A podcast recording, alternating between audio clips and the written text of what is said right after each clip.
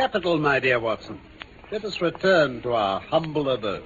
Um, uh, 221B Baker Street, please, carrier. From London, we present The Greek Interpreter, a Sherlock Holmes story by Sir Arthur Conan Doyle, dramatized for radio by Michael Hardwick. The Greek Interpreter. Of course, I quite agree with you, Holmes. Any individual owes a great deal of his gifts, if he has any, to his ancestry, uh, to heredity. But what about your own case? My case, Watson? Well, from all you've ever told me, it seems obvious that your remarkable faculties of observation and deduction come almost entirely from your own systematic training. You didn't inherit them. Now, now, did you? To some extent, yes, I think so. Really? Oh, my ancestors were country squires. They led much the same life as the rest of their class. But remember, Watson, my grandmother was the sister of Vernet, the French artist. What's that got to do with it? Ah, art in the blood is liable to take the strangest forms. Agreed. But what makes you think that in your case it is accounted for such unusual gifts? Because my brother Mycroft possesses them too. Your brother? Yes. Holmes, in all the time we've known one another, this is the first mention you've ever made of having a brother. Really? Perhaps I should have referred to him before. Holmes, Holmes, shall I ever get used to your ways? I doubt it. oh, yes, Mycroft has my gifts. In fact, to a greater degree. I think that's about the first time I've heard you be modest. Not at all. Nothing was further from my intention. I cannot agree with those who rank modesty amongst the virtues. When I say that Mycroft has better powers of observation than I, you may take it that I'm speaking the exact and literal truth. Mm-hmm. It's also true that he has neither the energy nor the ambition to use them in the way I do. I see. Is he your junior? No, seven years my senior. How comes it that one never hears anything about him? Oh, he's very well known in his own circle. Well, then. Well, in his club, for example. Oh, look here, it's just six o'clock now. Mycroft's always there from a quarter to five till twenty to eight. If you'd care for a stroll this beautiful evening, Watson, I'll be very happy to introduce you. Well, I'd be very pleased to meet you, Brother Holmes. Just let me ring for our boots, and I'm ready right away.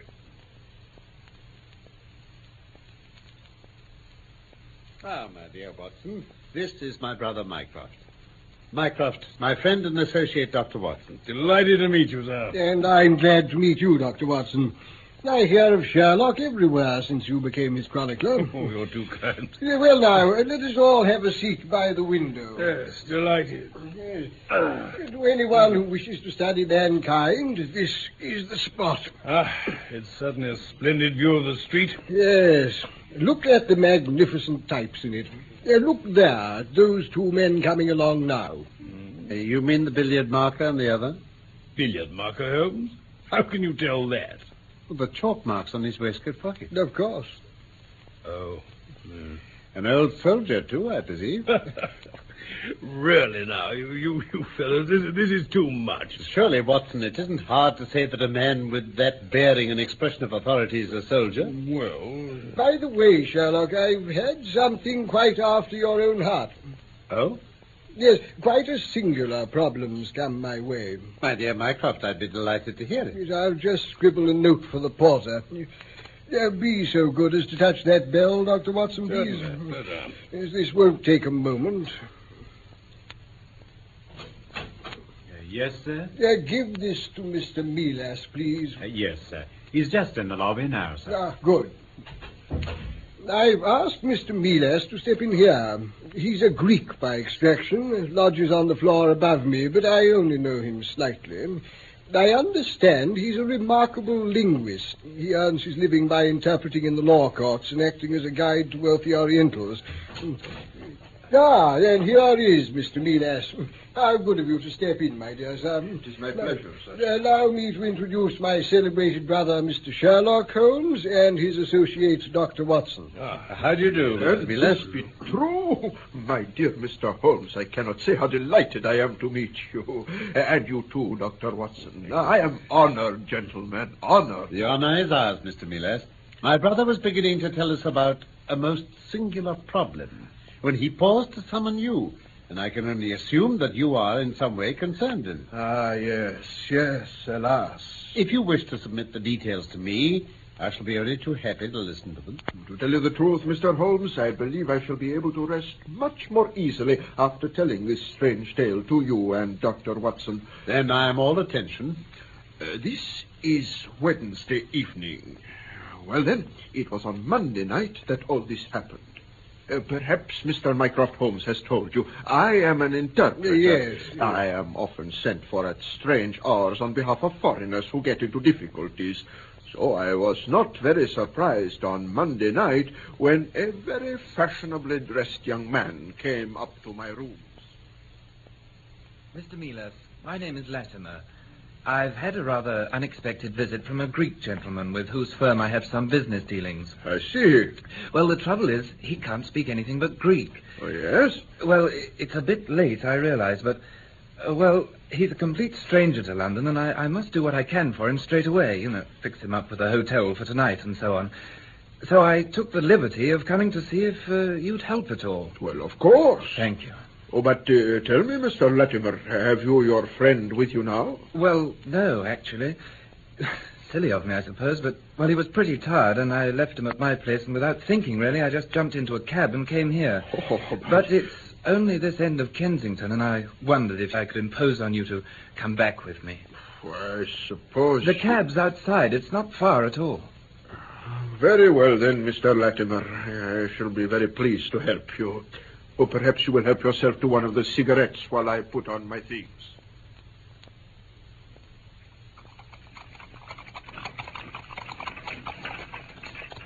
You were lucky, I think, to find a vehicle as pleasant as this for your errand, Mr. Latimer. Yes, these old four wheelers are getting a bit faded at the edges. But give me them sooner than a hansom any time. I like some privacy when I travel. Oh, very convenient at times. oh, but look, look, look. Our, cabby has made some mistake. He, he must know this is not the way to Kensington. I think he has misheard your directions, Mr. Latimer. I'm afraid he hasn't. What are you doing? Oh, why are you drawing the blinds? Mr. Latimer, what is the meaning of this? I'm sorry to cut off your view, Mr. Melas. The fact is, we're not going to Kensington, and I prefer you not to know where we are going. How dare you, sir? I insist on leaving this carriage at once. Sit down, Mr. Melas. I have a life preserver here, and I shan't hesitate to use it if you cry out or try anything on. You, you think you can do this? Remember, Mr. Melas, no one knows you are here. This cabby will ask no questions. Whether you're in here or in the place I'm taking you to, you're equally in my power. You understand? Ah, I understand. Then sit still, keep quiet, and remember that no harm will come to you if you continue to do everything I say. We drove on like that for something like two hours, Mr. Holmes. It was ten minutes to nine by my watch when we came to a standstill. I was hurried out of the carriage and through a low arched doorway with a lamp burning above it. I had a vague impression of lawn and trees on each side, and then I was inside the house. I was shown straight into a room. There was a middle-aged man with glasses sitting in a velvet chair. He turned towards us as I was brought into the room. Ah, Harold, is this the gentleman, Mr. Melas? Yes. Well done, well done. No ill will, Mr. Milas, I hope, but we just couldn't get on without you. If you deal fair with us, you'll not regret it. But if you try any trick. I protest most strongly against this illegal detention. Uh, the police shall know of it, I warn you. What we ask of you is simplicity itself. We want you to ask a few questions of a Greek gentleman who is um, visiting us and tell us his answers. Harold, perhaps you'd ask the gentleman to step in here. Very good. Well, nothing sinister in that, Mr. Melas, is there? Then why this disgraceful conduct towards me? Answer that, sir. Regretted, sir, regretted. Now, let us look at it this way. You were ready enough to accept an evening's commission in return for your usual fee. You will have your fee, Mr. Melas, and double. You will carry out your commission in exchange. You will then be taken back to London. Oh, very well. I am here. I will do as you ask. Uh, so long as it accords with my normal services. Uh, nothing more, though. You, you understand? Agreed. Ah, and now there will be no more waste of time. Here is Harold with our. At that moment, Mr. Holmes, the other man, Latimer, came back. He- was leading a gentleman wearing some sort of loose dressing gown. As this man came slowly forward into the dim circle of light, I was horrified at his appearance. He was deadly pale and emaciated. He, he had the protruding eyes of one whose spirit is greater than his strength. But what shocked me more than anything else, there was a great pad of sticking plaster over his mouth. A gag? Yes, a gag. I see. Pray continue, Mr. Miller. The younger man gave him a chair and then put a slate and a slate pencil into his hands. Then the older one gave me questions to ask him, and he was to write the answers on the slate. Can you remember them? Oh, very well. Splendid. But I must first tell you something, Mr. Holmes. As I was about to begin, a happy thought came to me. Yes? As the other two men in the room obviously knew nothing of the Greek language, I decided that I would be quite safe in interpolating questions of my own among those I was directed to ask. Um, by this means, I might be able to find out who the captive was and why he was there, and I might even have been able to help him. Capital, capital, eh, Michael? I knew you'd be pleased about that, Sherlock. Mr. Melas is an invaluable witness, is he not? He is indeed. Let us proceed, Mr. Melas. You were to ask questions, he was to write the answers. I will try to give you the, the gist of the interview so far as the significant parts went. I began as directed. I am directed to ask whether you are prepared to sign the papers. On no conditions?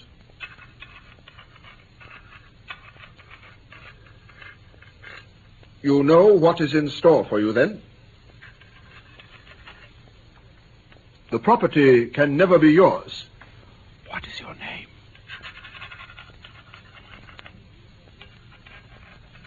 You shall go free if you sign. Where are you from?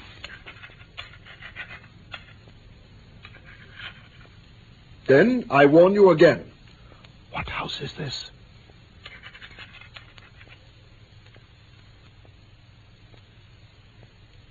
I found that his name was Kratides and that he came from Athens.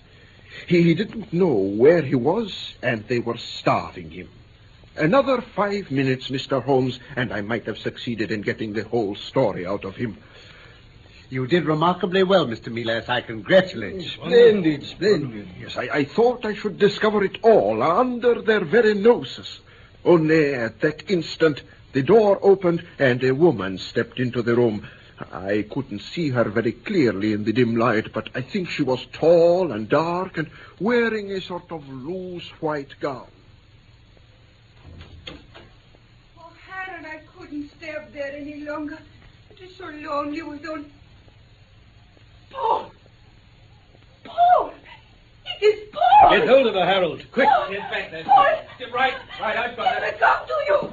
No! No! No! Ah, well, Mr. Melas, I'm sorry we couldn't have spared you that distressing scene, but whatever you're thinking about all this, you're quite wrong. Quite wrong, I assure you. Here are five sovereigns. Take them. Now, the carriage will take you back to town.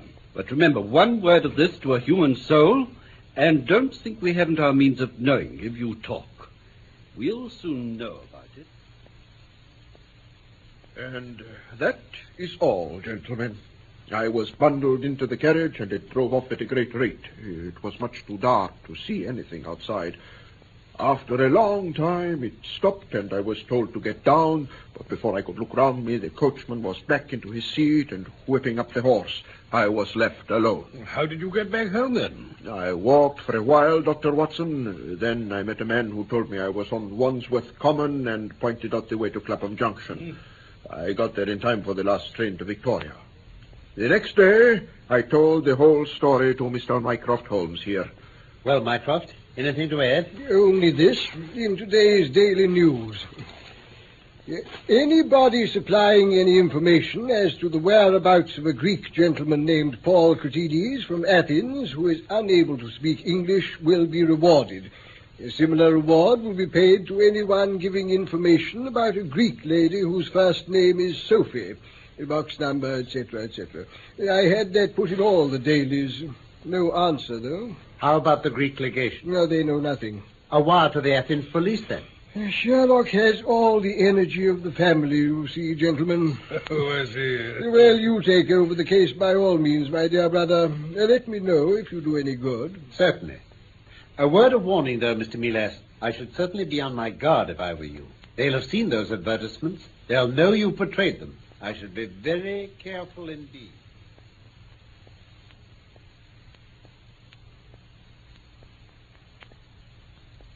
Have you your key, Watson? Yes. Let me. Ah, Ah, splendid. Mrs. Hudson has left us a fine fire to... Great heavens! Mycroft! How did you get here? My hansom passed you on the way. Well, do come in and make yourselves comfortable, gentlemen. yes, you don't expect such energy from me, do you, Sherlock? It is a trifle uncharacteristic. The fact is, I've had an answer. your advertisement? Yes, came just after you two had left. I thought you'd want to see it at once. We do indeed. Uh, here it is. Uh, Written with a J pen on royal cream paper by a middle-aged man with a weak constitution. Not two of you. Sir, he says, in answer to your advertisement of today's date, I beg to inform you that I have met the young lady in question several times in this district. She is still living, to the best of my knowledge, at the Myrtles, Beckenham. Yours faithfully, J. Davenport. Uh, there, Sherlock. She might be able to tell you something more, don't you think? My dear Mycroft, I'm most grateful to you, and to Mr. Davenport for that matter. But I think we'll see him later. In the meantime, we know that a man is being gradually done to death, and the sooner we get to him, the better. You'll go straight to the Myrtles, then? Yes. Come along, Watson. Are you coming, Mycroft? Uh, Well, uh, if you don't mind, I think not. It's, um, it's rather late for me, you know. No need for excuses. I understand. Ready, Watson? Ready, Holmes. I think I'll take my revolver. They sound a dangerous lot, and I think we'll call at the yard. Inspector Gregson should be interested in this. Uh, perhaps we'd be wise to pick up Mr. Melas, too, Holmes. We may need an interpreter. Quite right. Goodbye, then, Mycroft. Goodbye. We'll keep you informed.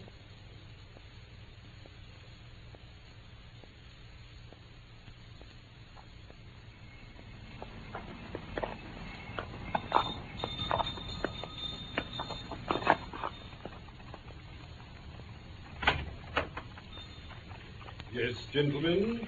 We should like a word with Mr. Melas, please. I'm afraid Mr. Miles isn't in, sir. We expected he'd be back from his club by now. Oh, yes, sir. Came back an hour or more ago, but he's gone again. Gone? Gone out, sir, in a carriage. A carriage? You don't mean a cab, do you? No, sir, definitely a carriage. A gentleman called for Mr. Melas, and they went off together. Uh, Mr. Latimer? I didn't get his name, sir. But if you like to wait a moment, I'll find out what I No, can. No, no, no. Never mind. Good night to you. Good night, sir. They got hold of Melas again, Watson. Yes, looks like it. That means two lives in danger now. Debbie, Beckenham as fast as you can go. Well, Gal, Beckenham it is, gents.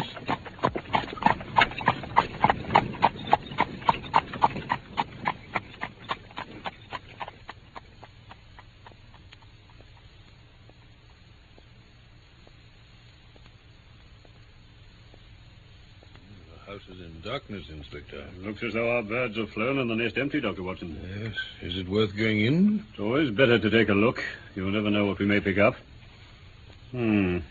I can't see much through this window. The place has that deserted air about it, though. You can feel it somehow. Yes, I know what you mean. Hello. Where's Holmes? Well, he was here a minute ago. Must be taking a prowl around. Ah, there he is. Where have you been, Holmes? I've got a window open round here. Come on. It's a good job you're on the side of the force, Mr. Holmes. My little Jemmy saved me a few bruised shoulders in my time.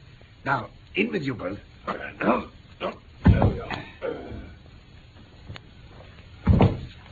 Good. And now I'll follow you.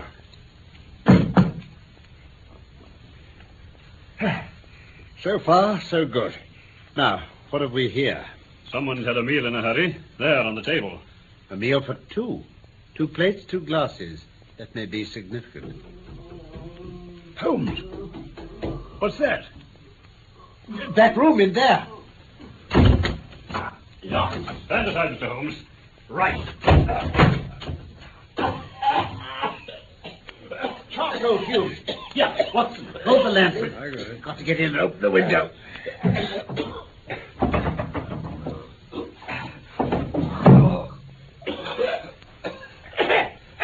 Two. Two. Can, can you... Can you get them out? Quick. Leave it to us. Come on, Doctor. Down on your knees, Inspector. Keep your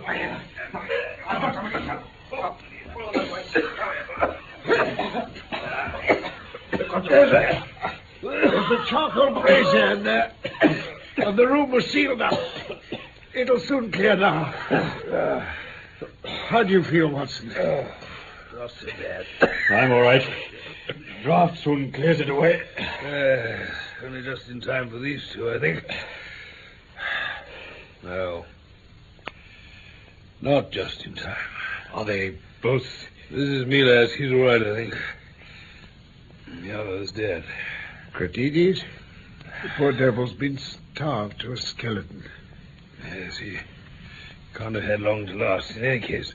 Well, I must leave them with you, gentlemen, for the time being.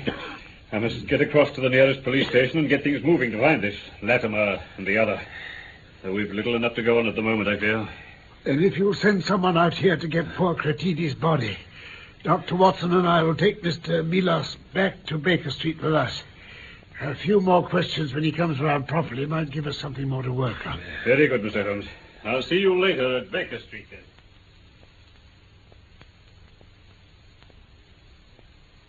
Mr. Holmes. Dr. Watson, I, I don't know how to begin thanking you, but for your timely arrival. Pray, try to put it from your mind, Mr. Melas. We did arrive in time. Now, what have you to tell us about your second kidnapping? On this occasion, I was not persuaded to go to that house. A life preserver was presented to my head, and I was ordered to go. I was forced to interpret yet another interview with that poor Kratides. He was much weaker, could scarcely hold the slate pencil. It was impossible for me to communicate secretly with him this time. Uh, what did they want? His signature still? Yes, but the brave fellow refused every threat. They finally saw it was useless and bundled him roughly out of the room. Then they turned on me over the newspaper advertisement. I wonder if your brother was not a little hasty putting that in, Mr. Holmes. Possibly so. But remember, Mr. Melas, but for the answer which came so suddenly, we should certainly never have found you. Ah, yes. Well, they left me in no doubt as to their intentions. They were going to kill Kratides and me and make good their own escape. And uh, I suppose because they thought I should never live to tell it to anyone else, they told me their unsavory story. Ah. Watson, will you be good enough to take a note of this? Inspector Gregson may find it invaluable. By all means, Holmes. Well, there is not much to it, really. They told me that the young lady, Sophie, uh, came from a wealthy Grecian family and that she had been on a visit to some friends in England. Over here, she had met the younger of the two villains, uh, Harold Latimer, and he had persuaded her to elope with him. Her friends had immediately informed her brother, Paul Kratides, in Athens. He had come over here at once, but unfortunately for him, had fallen into the power of Latimer and his associate. Oh, his name, by the way, was Wilson Kemp. Kemp? That rogue? A man of the foulest antecedents.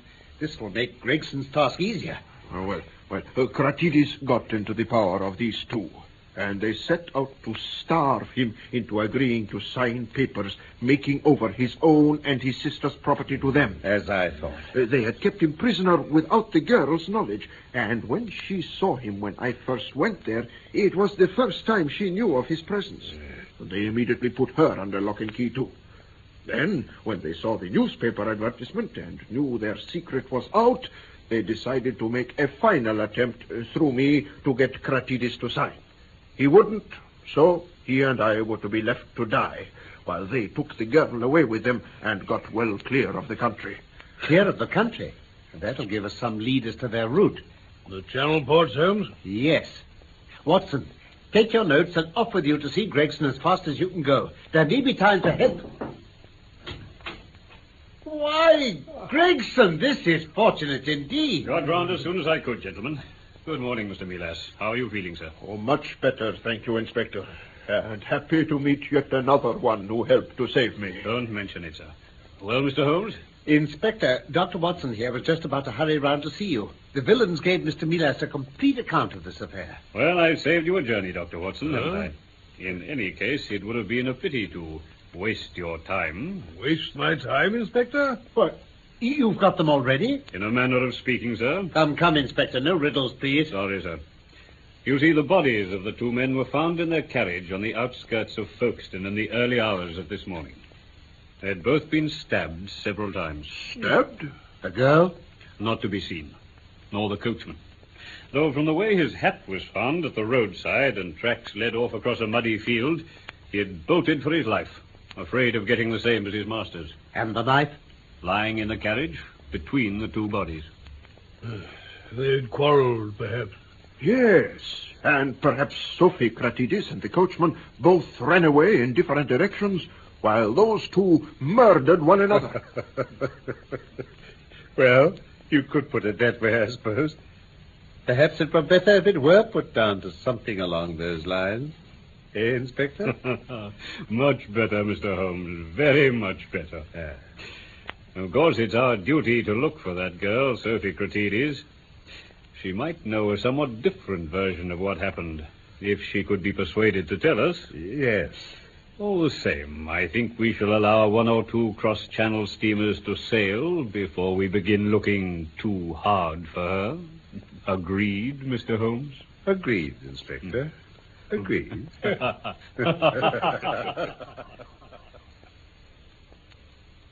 That was The Greek Interpreter. The radio play was dramatized by Michael Hardwick from the story by Sir Arthur Conan Doyle. Carlton Hobbs played Sherlock Holmes and Norman Shelley Dr. Watson. The production for the BBC was by Martin C. Webster.